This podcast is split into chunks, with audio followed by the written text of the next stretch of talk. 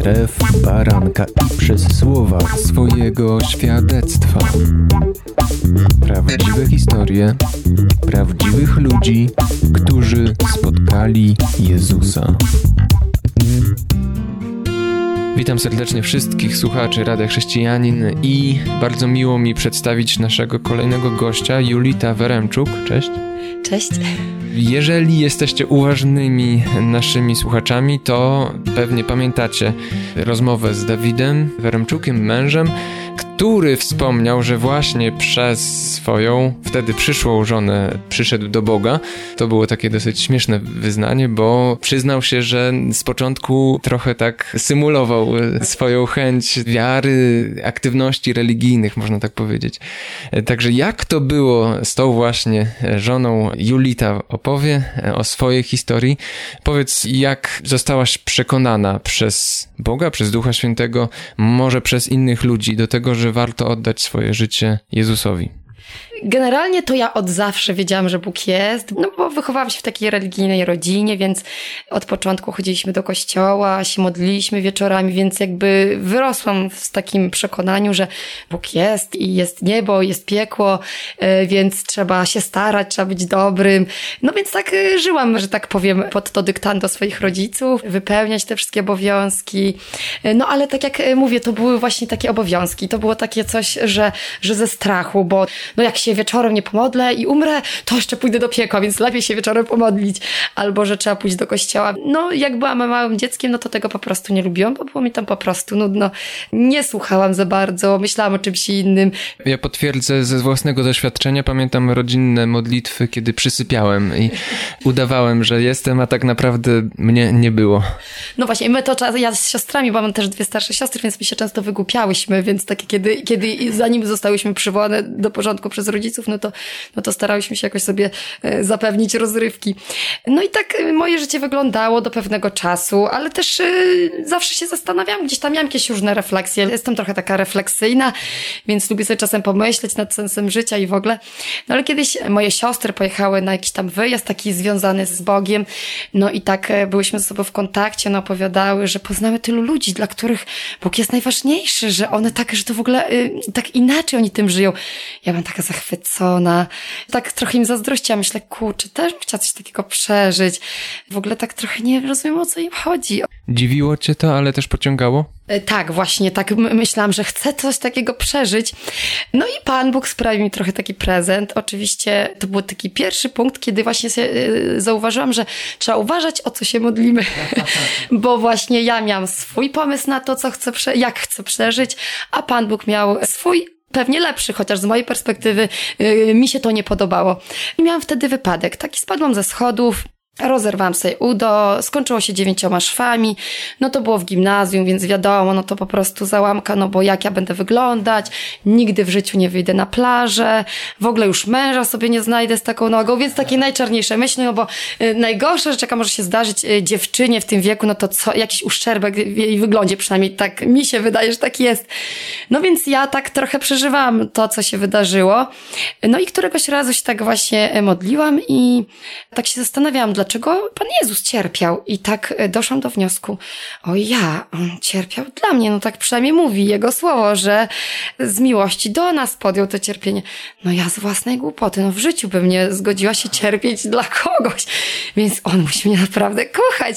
Więc to mnie tak zachwyciło, więc ja po swojemu przeżyłam coś takiego, takie zakochanie się w Panu Bogu i tak pomyślałam wtedy, tak mu powiedziałam, że chciałabym e, żyć dla Niego. Więc to było takie moje wyznanie. To był pierwszy taki punkt nawrócenia. Rok później dowiedziałam się, że można przyjąć Jezusa jako Pana i Zbawiciela i oczywiście to zrobiłam, ale tak naprawdę w sercu to zrobiłam to rok wcześniej, bo po prostu doświadczam takiej Bożej miłości i to był taki punkt zwrotny. Najwięcej chyba zmian zaszło, kiedy usłyszałam o czymś takim, że można czytać codziennie Pismo Święte. Jakoś wcześniej mi to nie przyszło do głowy, ale dzięki właśnie takim Bożym ludziom dowiedziałam się, że, że, że warto, że to bardzo dużo daje i rzeczywiście e, zaczęło się wiele zmieniać w moim życiu. Chociaż y, myślę, że y, to, ten punkt nawrócenia był taki, taką zmianą w moim y, myśleniu, w moim sercu, no bo ze słowa muszę zamieniło się w mogę, że już modlitwa nie jest przymusem, ale jest darem, że to jest coś, co jest dla mnie przywilejem, że mogę z kimś rozmawiać i że ktoś ten mnie słucha, więc to jest takie fajne. Już nie było przymusu, tylko było takie coś, że no skoro jest to relacja z Bogiem, no to w tej relacji każda bliskość, każde przebywanie ze sobą jest czymś fajnym i jeżeli chcemy się poznawać lepiej, no to musimy ze sobą przebywać. Więc to zrozumiałam. No i też to w sercu, że Bóg nie jest tym takim sędzią, który tylko patrzy, aż nam się noga powinie, żeby tak skorzystać nas, wtrącić do piekła, tylko jest takim, który nas kocha i nawet nie chodzi o to, że nam kibicuje, tylko jest tym, który niesie nas na swoich ramionach, żeby nas przenieść przez te wszystkie trudy życia i no, żebyśmy stanęli przed Nim, kiedy już, już umrzemy, no. Ja już mam na myśli kolejne pytania, ale widzę, że jest to dobry moment na przerwę muzyczną, także wrócimy do tej rozmowy za chwilkę po piosence. Słuchasz Radia Chrześcijani, ewangelicznej stacji nadającej z myślą o Tobie. Wracamy do rozmowy z Julitą Weremczuk. Wspomniałaś o swoim momencie nawrócenia, ale też o tym, że zaczęłaś czytać Biblię regularnie. Chciałem dopytać o ten moment późniejszy, kiedy jak mówiłaś, rok później, po tej decyzji oddania życia Bogu, e, dowiedziałaś się o takim pomyśle, żeby oddać życie Jezusowi, pozwolić mu się prowadzić. Często w naszym życiu takim kościelnym jest to może niedoceniana prawda, że trzeba podjąć taki akt woli, że jest to konieczne, że nie wystarczy tylko gdzieś tam w młodości chrzest, ale trzeba świadomie pójść tą drogą. Jak to było w Twoim przypadku? Kto powiedział Ci o tym i co z tego wynikło? Byłam we wspólnocie ludzi wierzących i tam jest taka praktyka przyjęcia Jezusa jako swojego Pana i Zbawiciela. Oczywiście to nie jest przymus, tylko jesteśmy zachęcani do tego, żeby taką decyzję podjąć, no bo wiadomo, każdy musi być gotowy, żeby to nie było y, kolejna formułka wypowiedziana, sztuczna, tylko chodzi o to, żeby to było rzeczywiście wypływało z naszego serca. Y, więc y, no ja byłam gotowa, chciałam taką decyzję podjąć i rzeczywiście wydaje mi się, że to jest bardzo ważne, no bo tak naprawdę no ja zostałam ochrzczona jako dziecko przez rodziców, rodziców, więc wydaje mi się, że to jest bardzo ważne, żeby się zadeklarować. To tak jak para chodzi ze sobą i tak są, są, nie są, y, tak nie wiadomo, jak wygląda ich związek, ale ja bym to porównała takie przyjęcie y, Jezusa jako swojego Pana i Zbawiciela, jako takie stanięcie, jak kobieta i mężczyzna stają przed y, ołtarzem i deklarują sobie miłość, wierność i uczciwość małżeńską aż do końca życia, no to ja tutaj też tak deklaruję, że tak, to jest ktoś, z kim ja chcę przeżyć całe swoje życie, ktoś, kto ma ma nad moim życiem, ktoś, kto ma decydować, no bo jest panem, czyli jak jest pan, to jest też i sługa i ja chcę przyjąć tę postawę sługi, y, albo bardziej uczyć się tej postawie, no bo wiadomo, że y, nie od początku jesteśmy, y, umiemy to robić, no i że też przyznaję się do swojej grzeszności, więc potrzebuję Zbawiciela, więc chcę, żeby Jezus był moim Zbawicielem i przyjmuję dar zbawienia. Wszystko, jak mówisz, wydaje się takie banalnie proste i w ogóle nie ma tutaj żadnych wątpliwości. No po prostu jest jasna droga i aż głupio byłoby wybrać coś innego. Ale chciałbym cię zapytać, czy nie miałaś e, takich myśli może jak Ewa w raju, że zerwę sobie oto ten owoc, poznam e, jak się rzeczy mają i sama pokieruję swoim życiem, no bo przecież nie umiem, umiem. Niepotrzebny mi jest do tego Bóg. Chodziły ci takie myśli po głowie? Generalnie nawrócenie jest proste, jeżeli mamy łaskę nawrócenia od Pana Boga, ale y, zapytałeś, czy miałam taką chęć jak Ewa. Myślę, że cały czas nieraz mam taką chęć, bo doświadczam aktualnie w swoim życiu tego, że nieraz myślę, Panie Boże, czy to jest na pewno dobry pomysł na moje życie? Więc wtedy to byłam przekonana, że tak, Pan Bóg na pewno najlepiej pokieruje moim życiem, a teraz nieraz jest tak, że po prostu myślę sobie, nie no, te, te, tego to już za wiele, to nie dla mnie. Ale y, doświadczam tego, że Bóg jest wierny y, i właśnie tak sobie myślę y, o tym fragmencie y, z Pisma Świętego, że kiedy Pan Bóg mówi, że drogi moje nie są drogami waszymi. Ja doświadczam tego w swoim życiu, że ja mam świetny plan na swoje życie. I proszę o to, żeby coś się wydarzyło takiego w moim życiu w modlitwie, i Pan Bóg sprawia to, ale zupełnie innym sposobem, inną drogą. Tak naprawdę to jest chyba największa trudność, żebyśmy pozostali wierni w tym i przyznawali tą wyższość Pana Boga, Jego mądrość, Jego sprawiedliwość, to, że On wie lepiej niż my, ma tą większą, szerszą perspektywę. To teraz wrócę jeszcze do tego czytania Biblii, bo z tego, co mówisz, wyłania się obraz konkretnych wyborów, konkretnej drogi i chciałbym, żebyś może od tego czytania wychodząc powiedziała, co w Twoim życiu się zmieniło, kiedy rzeczywiście zaczęłaś uczyć się, co to znaczy iść za Jezusem. Co tak praktycznie Bóg dla Ciebie przygotował po swojemu? Moim ulubionym fragmentem e, jest fragment z księgi Izajasza, gdzie Pan Bóg mówi, że żadne jego słowo e, nie wraca do niego, zanim nie wykona tego, e, co miał wykonać, że nie wraca do niego bezowocne. I rzeczywiście tego doświadczam, bo to są takie małe kroczki, tak jak często ludzie pytają o jakieś postanowienia noworoczne. Ja mówię, nie, nie mam, nie dam rady. Ale właśnie, że tak daje się kierować Panu Bogu, że tak na co dzień mam jakieś takie swoje drobne postanowienia, które gdzieś tam się wyłaniają pod wpływem właśnie lektury Pisma Świętego. Bardzo długo się też modliłam o męża i tak się zastanawiam, czy to jest właśnie ten człowiek. No mi się wydawało, że y, on y, jest blisko Boga, gdzieś tam już kiedyś się zbliżało do naszego ślubu, a potem się okazało, że się nawrócił tuż po ślubie, ale też bardzo wiele czasu w życiu modliłam się o to, żeby on był też taki gorący dla Pana Boga. No i tutaj przykład tego, jak Pan Bóg zadziałał w tym życiu inaczej niż ja, niż, niż ja chciałam, to, że on się nawrócił tuż po naszym ślubie i zamiast mówić o swojej żonie, to on cały czas mówił o Bogu, był zakochany w Panu Bogu zaraz po naszym ślubie, więc to było takie coś, myślałam, hmm, jestem trochę zazdrosna, ale się cieszyłam. No i też y, widzę, że Pan Bóg wiele w moim życiu zmienił i y, też pokazuje mi, jak bardzo go potrzebuję, y, że potrzebuję też takiego korygowania na co dzień przez Słowo Boże, bo przed ślubem myślałam, że ja tu już jestem taką osobą, która myśli o innych. No jak wyszłam za mąż, to się okazało, że jestem mega egoistką, że jeszcze jest wiele do zmiany. Kiedy jeszcze nie mieliśmy dzieci, no to myślałam, że ja już się wyćwiczyłam w cierpliwości.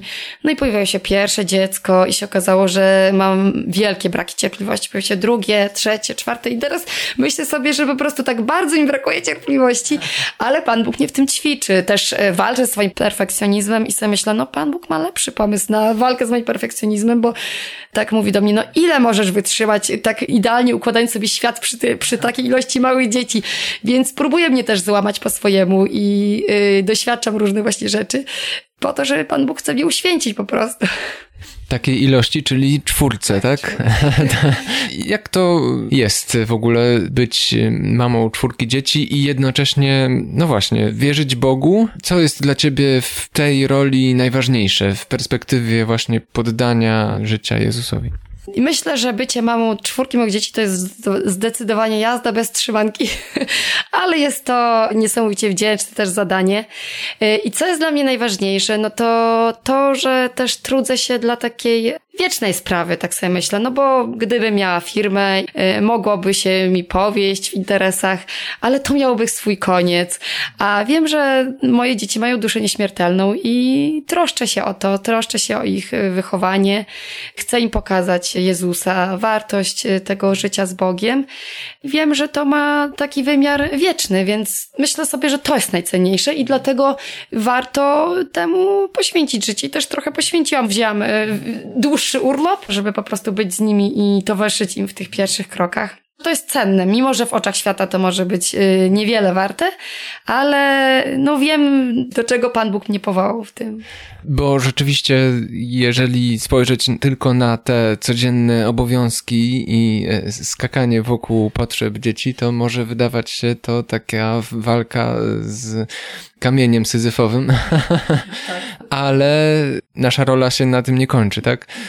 Chciałbym zapytać, kontynuując trochę wątek tych zmian, co w Twoim życiu jest dla Ciebie najważniejszą nauką w relacji z Bogiem?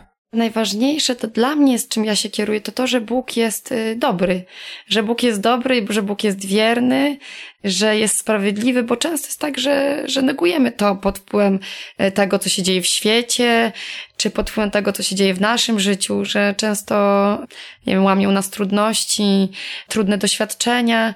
Ja zawsze staram się pamiętać tym, że Bóg jest suwerenny i że czasem nie rozumiemy Jego decyzji, ale koniec końców zawsze one są dla nas błogosławieństwem. Tak mogę to porównać do mojego właśnie macierzyństwa, które na co dzień jest trudnością, ale jest wielkim błogosławieństwem, że każde moje dziecko jest wielkim darem i cieszę się, że jest. I tak samo każdy nasz dzień jest takim wielkim błogosławieństwem i darem, mimo że nieraz byśmy chcieli pewne rzeczy wykreślić z naszego życia, ale wierzę w to, Panie, Ty mnie kochasz, więc ja wiem, że to, co jest y, w moim życiu, jest dla mnie dobre. To będziemy jeszcze dopytywać i kontynuować za chwilkę po piosence, a teraz przerwa. Słuchasz Radia Chrześcijani, ewangelicznej stacji nadającej z myślą o Tobie. Julita Weremczuk jest dzisiaj gościem Rady Chrześcijanin i mówi o swoim świadectwie, ale więcej o swoim życiu z Bogiem. A przed przerwą powiedziałaś, że Bóg jest dobry, na przekór temu, co się często słyszy w świecie. Warto powtarzać tę prawdę. Wnioskuję stąd, że niemądrze jest pytać, no a gdzie jest ten wasz Bóg, skoro dzieje się tyle złych rzeczy? No ale te pytania mimo wszystko padają. Co mówisz ludziom, którzy mają takie podejście do tematu? Po prostu są w takim miejscu życiowym. Zawsze mówię, że to człowiek musi coś na, na, napsuć, bo prawda jest taka, że to nasza grzeszność y, spowodowała to, że, y, że cierpimy. Jak patrzę na swoje życie, to tak naprawdę y, największe problemy to ja sobie potrafię sprawić przez właśnie swoje nieposłuszeństwo Bożym przekazaniom, czy właśnie przez swoją grzeszność, przez swoją słabość. To nie chodzi o to, żebyśmy teraz mówili, no tak, bo to Hitler zrobił tyle zła w świecie. Każdy z nas wie, ile ma za uszami. Ja widzę, że no właśnie na co dzień że każdy mój grzech zadaje ból innym. Też mi przysparza ból. Właśnie piękne jest w tej drodze z Bogiem to, że mamy Zbawiciela, który nam przebacza te grzechy, że wystarczy się zwrócimy do Niego o przebaczenie i możemy wstać i iść dalej z czystym kątem.